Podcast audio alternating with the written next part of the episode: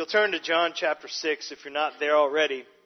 John 6, we're going to start reading in verse 35, which is where we were looking last week, but we're in the middle of, a, of an extended discourse by Jesus in John 6, and so we're going to read from verse 35 down to verse 51 this morning.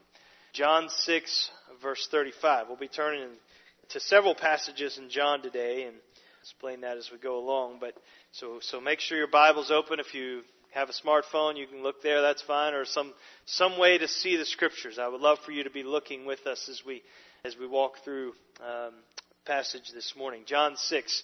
I know we do have a lot of guests as you're turning there, and we're grateful for that. I know uh, moms have kids that have come in and grandkids, and that's exciting. And so we're thankful to have uh, have you with us today. John 6, verse 35. Jesus said to them, "I am the bread of life. Whoever comes to me shall not hunger, and whoever believes in me shall never thirst.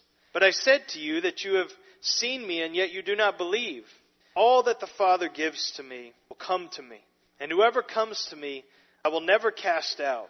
For I have come down from heaven, not to do my own will, but the will of him who sent me.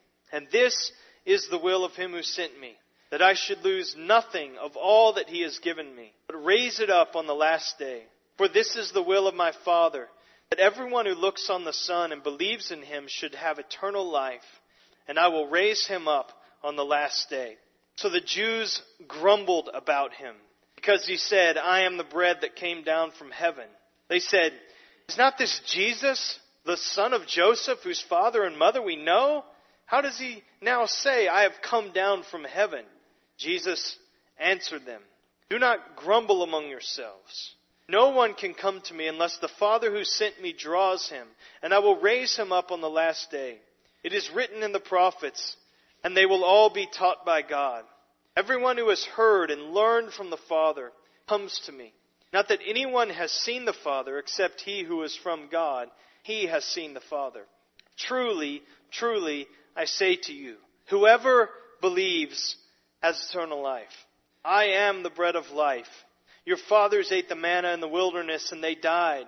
This is the bread that comes down from heaven, so that no, so that one may eat of it and not die. I am the living bread that came down from heaven. If anyone eats of this bread, he will live forever. And the bread that I will give for the life of the world is my flesh. And then you, let's look verse 52. The Jews then disputed among themselves, saying, How can this man give us his flesh to eat? Well, just by way of introduction, I was thinking Friday night we, we had the opportunity to go to our third daughter, Katie, uh, our second daughter, third child, Katie. She had her a talent show at her school, kind of an end of the year talent show, and it was a Western themed uh, talent show, something they've been working through this uh, semester in school, and and so there were all kinds of kids playing songs, doing dances, different instruments, and different things during this talent show. And but but they were all Western themed, and so there were a lot of Texas references and songs, which I very much appreciated. And one young boy played "Deep in the Heart of Texas" on the piano and this little little bitty guy, and he did a great job. And he wanted the audience to participate, so he would get to the part where you clap, clap, clap, and he would kind of tap his leg and try to get the audience to clap with him. But apparently, there were not too many Texans in the audience because it didn't go very well. Uh, I, I think about 99% of the people in the auditorium didn't quite figure out when to come in and how to clap that out. They were always about a half beat off every time. And so, uh, so I was, there were about, Jeremy, you were there. You know the song, I know. You're from Oklahoma, which you guys kind of know about Texas. So, uh, the, and, and, and so, so they would, they would, they would come in, you know, the guys at night are big and bright, deep in, and they would always come in half and beat. So there were about three of us in the room, I could tell. We were trying to get everybody on beat. And it never worked out. They were always late, and, and it just got worse as the song went on. They never quite got it. Um, so here, what we see in, in John 6 here, I was, I was just thinking about that, is, is the, the, these people that are grumbling with Jesus, they, they just never quite get it. And the farther along, it seems like they get it less and less. Um, I, and that phrase is kind of in my head. I had, I had come across an article this week, and I don't, I don't even remember where I read it, but with the film industry growing here in Fayetteville, I start to notice the, the media kind of has picked up on that. So there's always movie and film related articles and stuff in the local news. And there was a, there was an article on the most overused lines in film. And so just kind of lines that have become just kind of cliches and, and, and they just get overused. Well, the, the author of this article contended that the, that this is the, this is film's most overused line. It's this, you just don't get it, do you? And he had this whole list of films. I was amazed at, of all the films that have, have used that line and and and and seeing the list, I couldn't argue with him. I mean, it does seem like it's uh, it's it's overused. Well, as we're working again through our way through John, it's amazing. It's amazing that we don't find Jesus using that line in an episode like this, or really many times throughout this gospel account. You remember we talked a little bit about this last week, Nicodemus and and trying to figure out what this whole new birth thing is and going back into the mother's womb and he, he just doesn't get it. And, and the woman at the well just doesn't get this living water and and and the man who's healed at the pool of Bethesda doesn't doesn't get it. And and the and the, the, the crowd who eats the fish and the bread and, and they think that it's just about physical nourishment they they don't get it and here again these opponents of Jesus that same expression could, and we might say should be used for these who are coming to challenge Jesus. They're, they're trying to challenge Jesus' legitimacy here, and, and in doing so, it jo- just shows how little they really understand. Um, and, it, it, and it's easy for us to kind of poke fun at them from our vantage point and where we sit in the progress of Revelation and, and as, as followers of Christ, but we wouldn't have gotten it either. Uh, we, we wouldn't get it if we were in their shoes. But when, when someone says, one of the things that that article mentions that I read, when someone says, you just don't get it, do you? It's usually at the beginning of an argument or at the end of a relationship. So you can just think of any movies where that would apply. But it's, it's about to get heated, and this is part of the argument, or it's, I'm done with you, you just don't get it, do you? And the relationship's over. And, and so you take that that that's kind of how it fits in film, and that's probably why Jesus doesn't say it. Because he doesn't want either of those things. He, he, he's intentionally, as he work, as we see this unfold in the Gospel of John, he's wanting to turn the dialogue to about faith and to talk about what it means to believe in him for eternal life. And he, and he wants people to come into a relationship with him so that they can know that eternal life. And so he's, he's long suffering with the crowds and with the people as he, as he again continues to be misunderstood, misrepresented, and, and, and, and yet he, he's long suffering with them.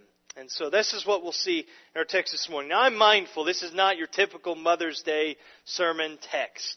And so grumbling Jews trying to start an argument with Jesus, I mean there's obvious connections to Mother's Day right there. I, I know you see them.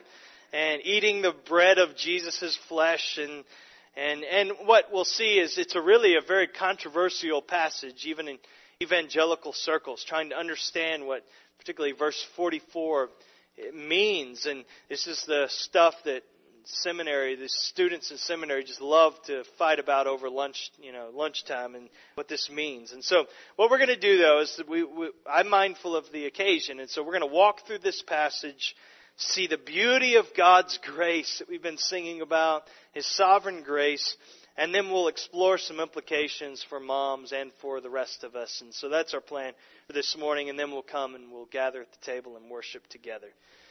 Well, as I said, the, the passage has, has really stoked a lot of controversy uh, among believers. That Jesus is, he's answering these kind of angry objections uh, of, of unbelievers who deny his deity. And in doing so, he's kind of starting an argument for us. This is something uh, that's not his intention, but that's that's kind of what's happened in throughout church history. And so, what's so controversial about what we just read in John six? Our focus will be in verses forty-one to fifty-one. Look down to verse forty-four. Let's just kind of helicopter into the part that often is controversial. John six, verse forty-four. No one can come to me unless the Father who sent me draws him. No one can come to me unless the Father who sent me draws him. What, what does that mean? You can, you can see a couple of different ways that that can be understood. Either Jesus can be saying that, that, that no one can come without God's drawing, so what God does is He draws everyone, and, and, but only some come. Some choose to come. And so God, God's drawing doesn't cause anybody to come, but it just makes coming possible. So that's one way to understand verse 44.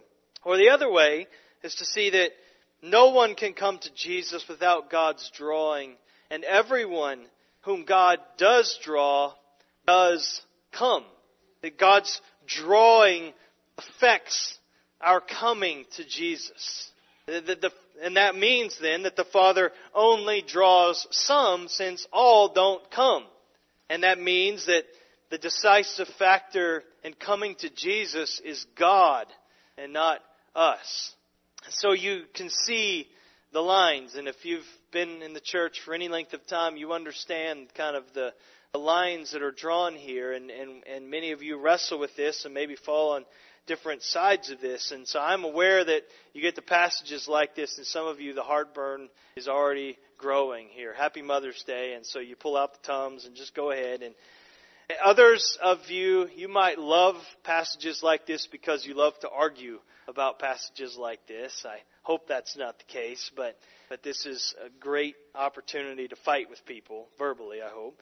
Um, others of you just frankly get confused and, and you really don't know what to do and you don't quite understand the issue, and that's okay, and we, we, we can be informed. And still others, you, you, you, see this, and, and yes, you, re, you realize the tensions that there, that's there, but yet you delight in the free and the sovereign grace of God that saves. And I, I hope that as we work through this morning, that more and more of us will pitch our tent in that last camp. That, that yes, we recognize that we don't understand how it all works, but we, we take great joy and, and, and we're very thankful for God's sovereign grace that we, we can know.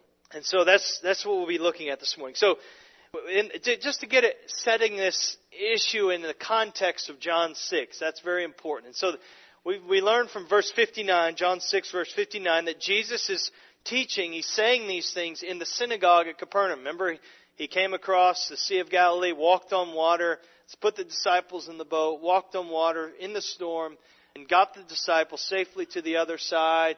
The crowd that he fed, the, the bread and the fish to miraculously. They can't find him, so they go looking for him. They end up meeting him in Capernaum. They want more food, and that's what Jesus, that's what starts Jesus giving this discourse about him being the bread of life. And, and so he's speaking in the synagogue at Capernaum, and, and, the, and the opposition to Jesus and to what he's teaching is, is growing here.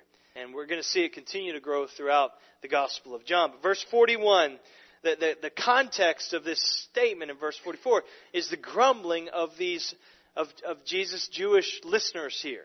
And, and they're, they're grumbling about what he said. He's being challenged by the same people who just ate food that he miraculously provided to them mean, you would think if you had uh, witnessed that, if you had experienced that and had tasted the fish and tasted the, the bread and seen how Jesus just miraculously fed these 15 to 20,000 people, you would be grateful for him and open to anything that he had to say.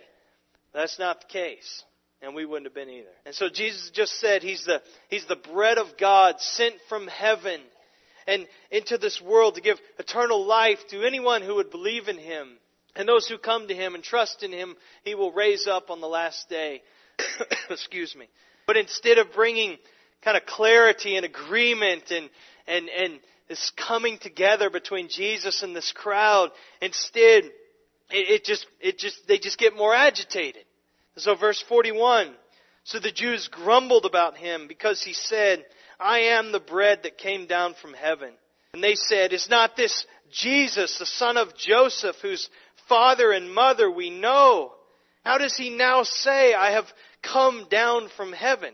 And so what Jesus claims about himself, it doesn't fit with what they think they know about Jesus, what they've observed, what they know to be true, and they're looking through their eyes and, and hearing with their ears. This just doesn't fit what you're saying. It's just Jesus. from dinky little Nazareth. We, we know Joseph. We know Mary. I mean, he didn't come from heaven. He came from Nazareth. Is, so how can you say you're the bread that's come from heaven when you're just Jesus of Nazareth? So I had no category for this. So you, then you skip down, skip down with me, verse 47. We'll come pick up and fill in between. Because in verse 47, Jesus really just, he rubs salt into the open wounds that are already there and just really gets it in there. And so he, he affirms what made them grumble in the first place, and then he adds even more to it. So eh, to get them more worked up. Verse 47, truly, truly, I say to you, whoever believes has eternal life. I am the bread of life. Your fathers ate the manna in the wilderness and they died. This is the bread that comes down from heaven, so that one may eat of it and not die. I am the living bread that came down from heaven. If anyone eats the bread, he will live forever. So he's claiming to be this better bread than Moses provided. He, he's he not just providing this bread, he is this bread. But, but that's really nothing new. He's already made that claim. They didn't like it, but he's made it already. But then he adds to this. Into verse 51, he says, And the bread that I will give for the life of the world is my flesh. We're going to tackle this next week. Uh, but you can, you can see Jesus talking about his flesh. And when he, when he says he will give his flesh, he's speaking of sacrificial death and, and they're gonna they make this connection and and so when jesus says that they they're not grumbling anymore now the text says they start disputing so this is elevated it just the, the decibel of their disagreement it just goes up here in verse 51 and so the jews then disputed among themselves saying how can this man give us his flesh to eat it's like cannibalism so we'll see jesus response next week but but back to verse 43 and 44. You see Jesus' response there to the grumbling of these, of these Jews. Verse 43 Jesus answered them, Do not grumble among yourselves. No one can come to me unless the Father who sent me draws him. So, this controversial verse is a response to their grumbling. I mean, that's what I want you to see in its context, to their resistance to what Jesus is telling them about himself. It just doesn't drop out of nowhere. It's in this context of their grumbling to Jesus. The more resistant they become to Christ, the more explicit Jesus is about how impossible it is for people to come to him on their own. And so Jesus plunges here without apology, without any warm up into this mystery of how God is sovereign over everything, including our coming to Jesus. And yet, we'll see, human choices remain meaningful. It doesn't negate that. We're not robots. This isn't fatalism. Um, and so Jesus doesn't try to explain how it all works and, and, and how this mystery is, is worked out in the, in the mind of God. And trust me, I'm not going to be able to explain it either. So just go ahead and quit waiting for that moment when, when all the lights are going to come on. Jesus is simply proclaiming both truths. And that's what I want us to see this morning, and I want to do this morning. So, what does Jesus mean by no one can come to me unless the Father who sent me draws him? He's saying God's drawing is decisive in our coming to Jesus. Uh, uh, you can't get around this. Without God's drawing, none of us would come to God, to Christ. That, that said, the Father's drawing is, is not in conflict with our coming, with our choosing to come, with us freely coming to Jesus and wanting to come to Jesus. That's, they're not at odds with one another. And again, we'll see this as we go through, but I want to, uh, this is where I need you to stay with me here. We're going to look at a few other passages in John that, that I think help us understand what's being said here in verse 44. And these basically say the same thing in different, different words. Look at John chapter 6. Earlier in this, in this chapter, John 6, verse 37. We read this just a moment ago. We looked at this last week. John 6, verse 37. All that the Father gives me will come to me. And whoever comes to me, I will never cast out. And so in the flow of John 6 there, I, I see no reason why, why the Father's giving people to Jesus and the Father's drawing people to Jesus, I don't think those are different experiences. I think that these are parallel expressions here in John 6. And Jesus says, all that the Father gives me will come to me. Not some that the Father gives me will actually come to me, but all that the Father gives will come. And again, there's, there's, there's good reason to think that in verse 44, likewise, the, the all, all that the Father draws come to Jesus. The drawing is the deciding factor. Look over down in John chapter 6 further, verse 63. Here Jesus is going to refer explicitly back to verse 44, which is the verse we're considering this morning. And he's going to apply the truth of verse 44 to, to those who don't come, especially and specifically to Judas. Verse 63. It is the Spirit who gives life. The flesh is no help at all. He says, The words that I have spoken to you are spirit and life. But there are some of you who do not believe.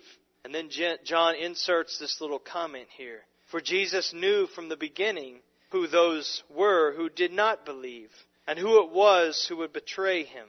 That's a reference to Judas there, that last phrase. And Jesus said, This is why I told you that no one can come to me unless it is granted him by the Father. A reference back to verse 44.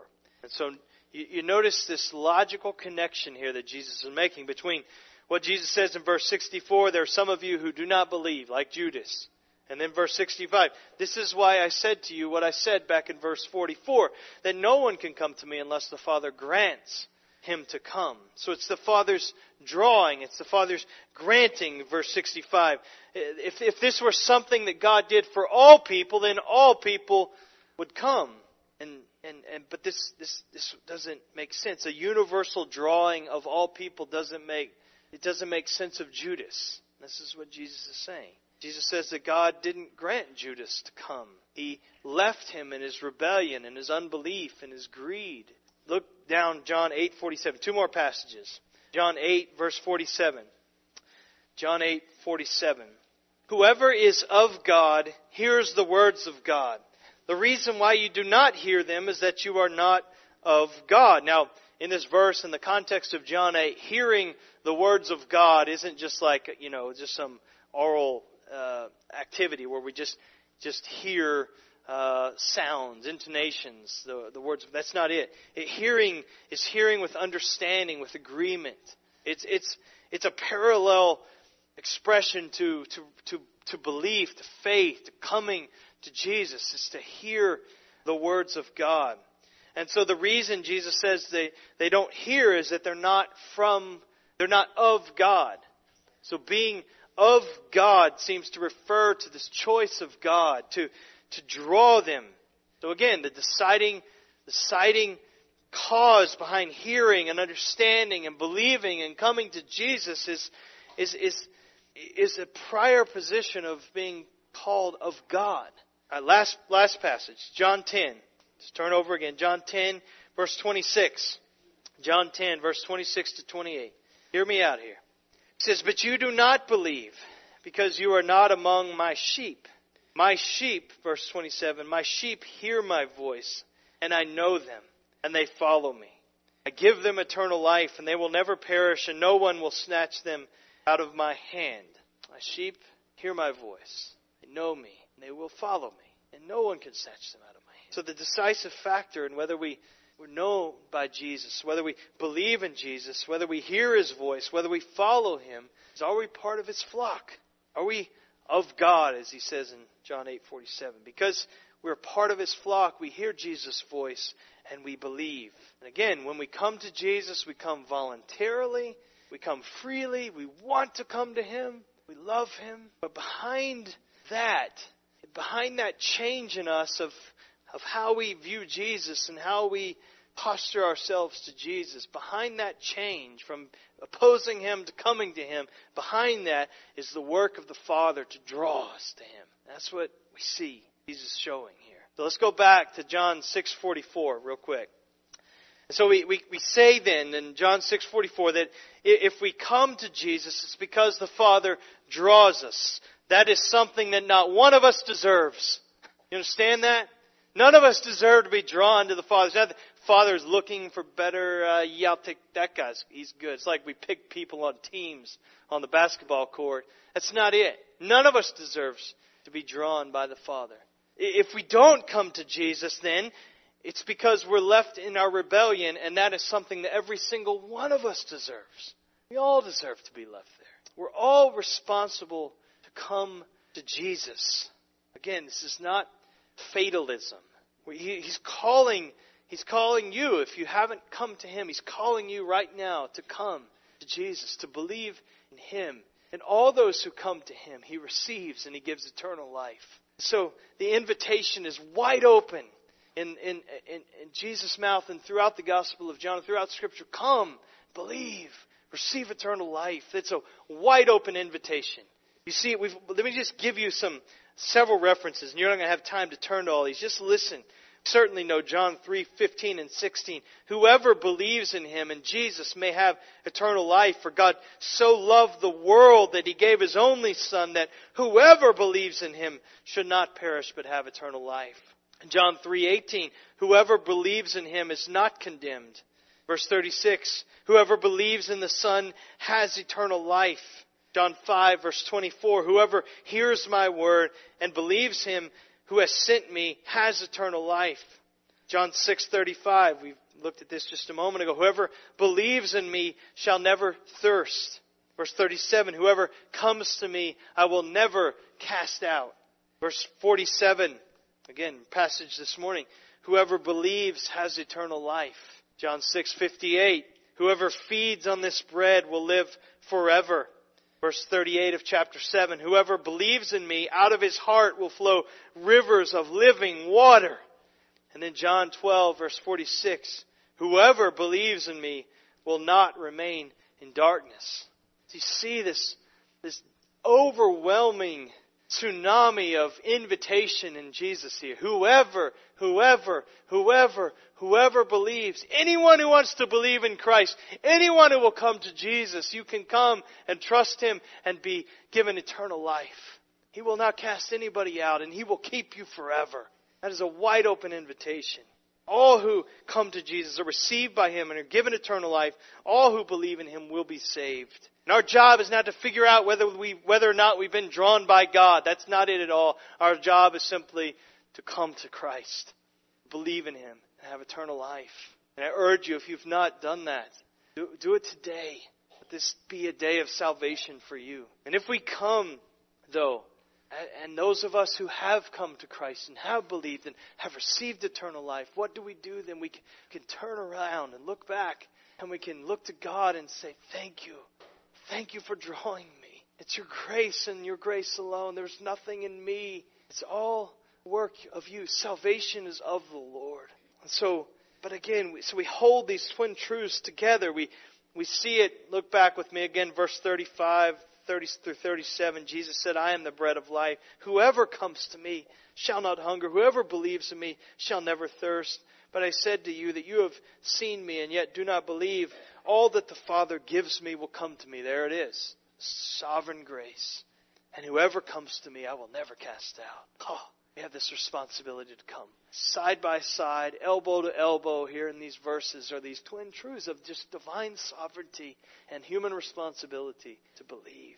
And, and, and they're connected. Those who come to Jesus are welcome, not rejected. Those who come are drawn. They, they, they, but they do come. Every, every conversion, every one of us who has been born again, it's, it's because of this supernatural enabling by God. Again, the sovereign work of God rubs elbows in verse 44 with, with human choice. And, and uh, again, verse 44 no one comes to the Father uh, uh, unless the Father, no one comes to me. So we do come. No one comes, though, unless the Father who sent me draws him. And so the Father prepares, but the prepared one must still come. I mean, are, are, are you conscious before coming to Christ of the Father's drawing work? I doubt it. I was not. I, I didn't. I didn't see the that the Father working in that way. Most of most of you would also probably say no to that question. It, it, it's not usually till after the fact that we see what God was doing. He was drawing me to Himself. He was opening my eyes. But here, what Jesus is saying is the percentage of those people who become Christians because of the Father's drawing work is 100%. I know I'm not getting a lot of amens. but you should be thankful. No one comes who isn't drawn. How do you know you're drawn? Because you come. And Je- what Jesus isn't putting up barriers. He's not making it harder. But the barriers were put up when we sinned. Barriers were put up at the fall. Nothing but barrier. No, every one of us deserves. None, none of us deserve to come to Christ. None of us deserve to be drawn. We all deserve punishment, eternal punishment, wrath. He's not He's not even talking about why some don't come. He's talking about why some do. That's his focus. Some come. Some do come because of the Father's preparatory work, without which none of us would come. And that makes every conversion a divine miracle. God gets the credit as he should.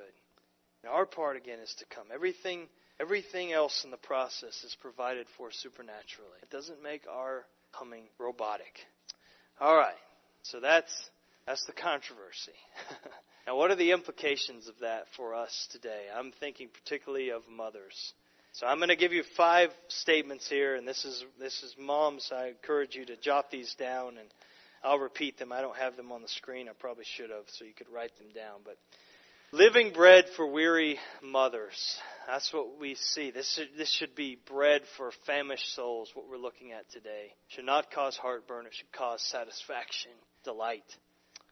First thing I would say is this, is that weary moms can find help in the humility that sovereign grace produces. Weary moms can find help in the humility that sovereign grace produces. Remembering, remembering that we came because of Him, it humbles us, and that is a good thing. If, if it weren't for His drawing, again, we would be utterly lost. So that, that truth should humble us. And it's a good thing to be humble.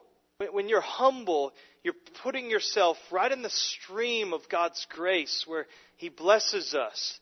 James 4 6 says that God uh, opposes the proud, but He gives grace to the humble. We need grace, brothers and sisters. Moms, you need grace. You need sufficient grace for, for all of the stuff that you go through day to day. If you want to be in the stream of, of, of the experience and the flow of, of God's sustaining grace, you, You've got to be humble. And this truth humbles us. And it's, so I, so I say, it's helpful to be humble. And this truth is a humbling truth. How is humility helpful for us? I'm just thinking of moms in particular. But humility, it opens us up to be helped by other people. It, it makes us teachable. It, it, it, we drop our guard. We don't have to pretend.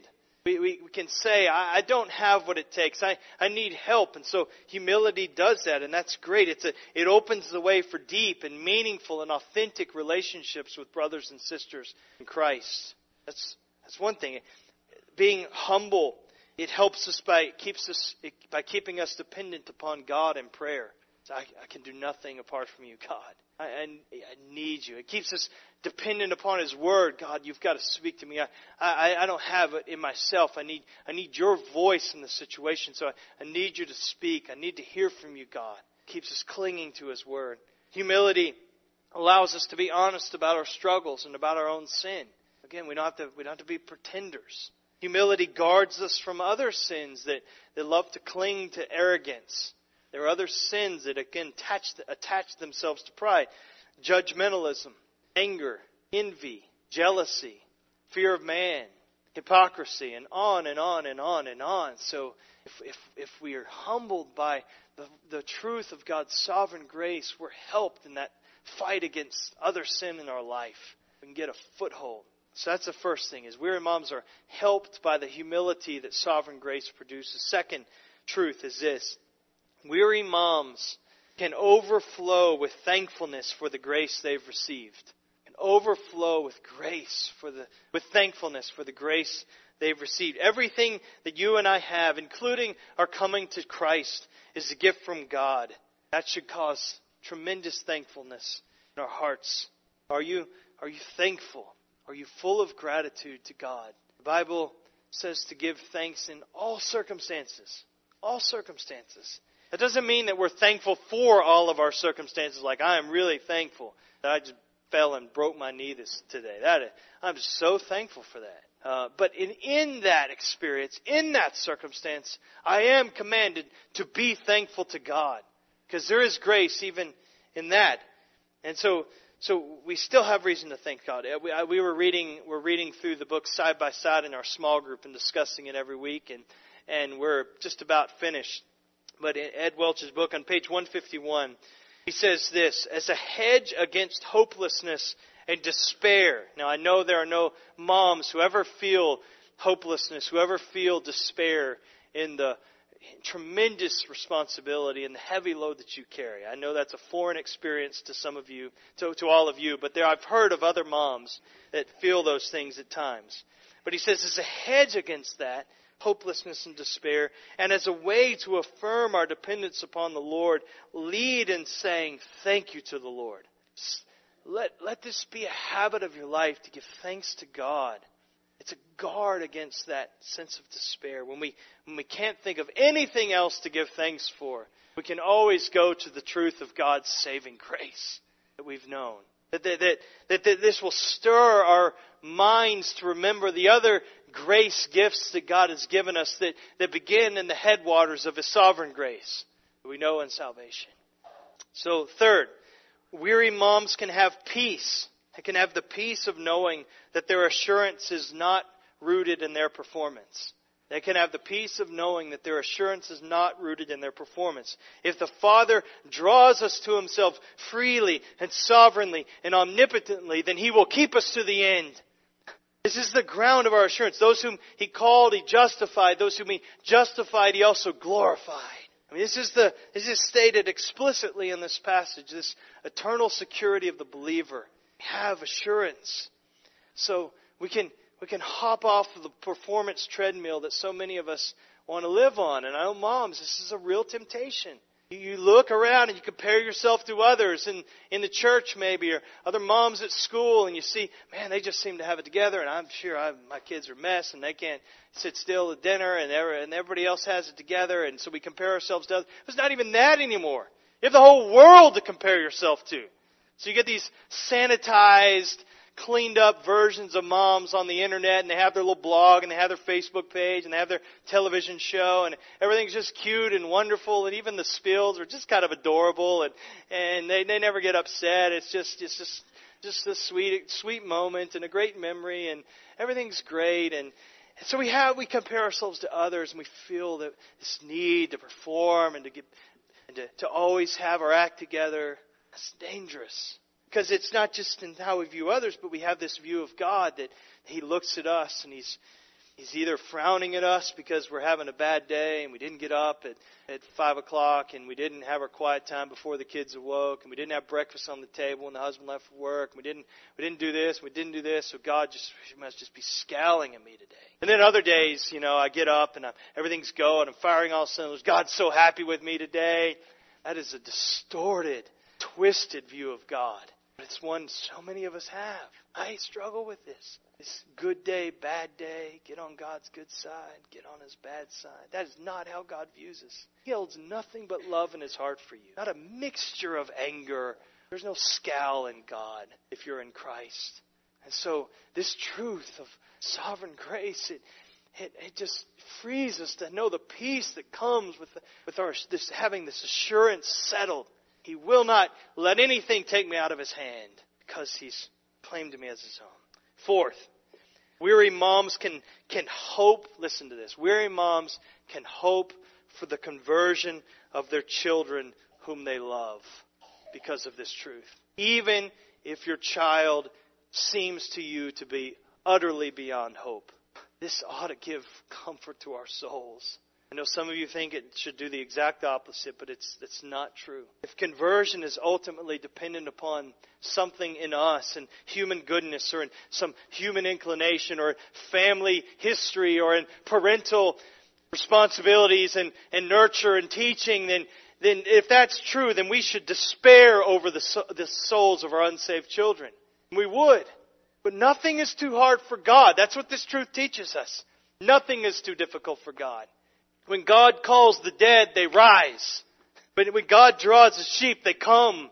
So don't stop praying for your your unsaved sons and daughters, or children, for your mothers, fathers. Pray for them. And Jesus will say, Don't lose heart. God is able. Nobody can resist grace of God. Last, weary moms can find purpose in their lives by directing all glory to God and not to them. Weary moms can find purpose in their lives by directing all glory to God, not to them. You can, you can live for the reason that you were created, and that is a very freeing thing. This is why God saves us the way He does, so that all glory goes to Him. And so, moms, you, you will find no greater joy and satisfaction in your role as a mother than in living for the ultimate purpose for which you for which God made you, and that's His glory. Not to become the mom of the year or to become better than all the other moms in in the um, in in in the school or in the church. It's to live to direct all attention and glory and focus to God. That's a freeing thing, and again, this truth just helps us, sets us free to do that. Again, Jesus does not say these things to stir up controversy. That's not the point. And I hope that's not what you take away this morning. Well, I expect emails, so I'll just be ready for that. But Jesus says these things to call us to himself, to humble us when we're proud, to glorify the Father. This is why he lived, this is why he died, this is why he rose again. And he and and he urges us to come to him. Come to Jesus. Be satisfied in Jesus. Be humbled by Jesus. Give glory to God by coming to Him. And we're gonna we're gonna come in just a moment. We're gonna come to the table, and this is a great place for us on this Mother's Day. This is again we're talking the, the, the goodness of grace that comes for, for weary mothers and for all of us who are weary. We come and we find nourishment at the table, and I don't mean because of the calorie count in this little cracker and the juice. I mean we're we're gonna come and we're gonna remember Christ together and, and feast upon the Lord, and that is good for our souls. Let's pray together. Lord, as we come in just a moment to, to the table, may the remembrance of Christ be uh, precious to us, God, and satisfying to us, and humbling for us, and, and comforting to our troubled hearts, filling us with peace and the peace of assurance, and all, all of the things that we need today, God. Uh, again, speak to us, Lord, through the bread, through the cup today. Pray in Jesus' name. Amen.